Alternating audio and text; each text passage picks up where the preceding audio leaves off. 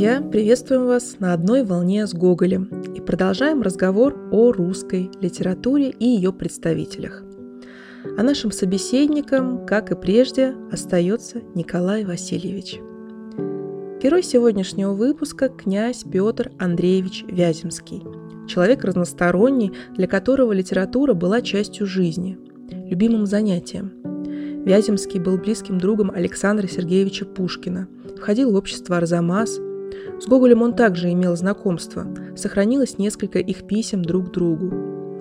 Петр Андреевич, благодаря живому и деятельному уму, писал прекрасные критические статьи, стихи, эпиграммы, занимался историческими изысканиями, постоянно вел записные книжки, которые тоже были опубликованы и стали настоящим памятником эпохи. Несмотря на обрывочность этих заметок, они читаются на одном дыхании. За ними слышен голос автора, который чаще всего подсмеивается и над своими героями, современниками, и над самим собой. Подобная легкость и остроумие характерны для всего, что писал Вяземский. Даже серьезные труды, например, биография Фонвизина, не кажутся тяжеловесными по стилю, потому что слог автора подвижен и увлекает читателя за собой. Но, к сожалению, далеко не все современники смогли по достоинству оценить талант писателя, и достаточно быстро его произведения стали считаться старомодными. Вяземский оставил отзывы и на творчество Гоголя, которое он всегда оценивал высоко. Тем интереснее оригинальный взгляд Петра Андреевича, отличавшийся от мнения большинства критиков, на книгу «Выбранные места из переписки с друзьями». Вот что он писал в статье «Языков Гоголь», опубликованной в тысяча восемьсот сорок седьмом году. «Я всегда был того мнения, что Гоголь сам по себе и сам за себя дарование необыкновенное, что он занимает светлое и высокое место в литературе нашей. Но вместе с тем, что как родоначальник школы, во что хотели возвести его, он был не только неуместен, но даже вреден. Отдельный голос его имел прекрасное и полезное значение, но на беду сто голосов подтянули ему и все дело испортили. Рано или поздно Гоголь своим метким и рассудительным умом должен был это почувствовать и опомниться.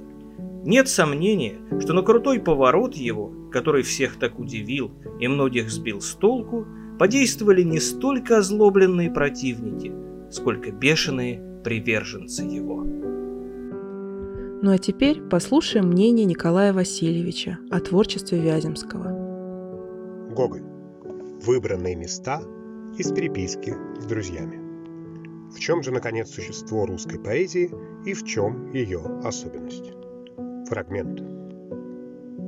Из поэтов времени Пушкина отделился князь Вяземский. Стих употреблен у него как первое попавшееся орудие. Никакой наружной отделки его, никакого также сосредоточения и округления мысли за тем, чтобы выставить ее читателю как драгоценность. Его стихотворения – импровизации, хотя для таких импровизаций нужно иметь слишком много всяких даров и слишком приготовленную голову. В нем собралось обилие необыкновенное всех качеств – ум, остроумие, наглядка, наблюдательность, неожиданность выводов, чувство, веселость и даже грусть. Каждое стихотворение его – пестрый фараон всего вместе. Он не поэт по призванию. Судьба, наделившая его всеми дарами, дала ему как бы в придачу талант поэта, затем, чтобы составить из него что-то полное. В его книге «Биография Фонвизина» слышен в одно и то же время политик, философ, тонкий оценщик и критик, положительный государственный человек и даже опытный ведатель практической стороны жизни. Словом, все те качества, которые должен заключать в себе глубокий историк в значении высшем.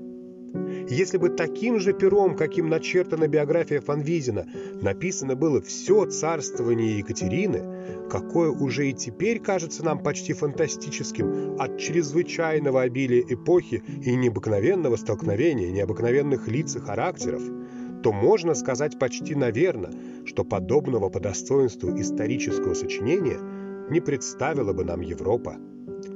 Но отсутствие большого и полного труда есть болезнь князя Вяземского. и это слышится в самих его стихотворениях. В них заметно отсутствие внутреннего гармонического согласования в частях, слышен разлад, слово не сочетается со словом, стих со стихом.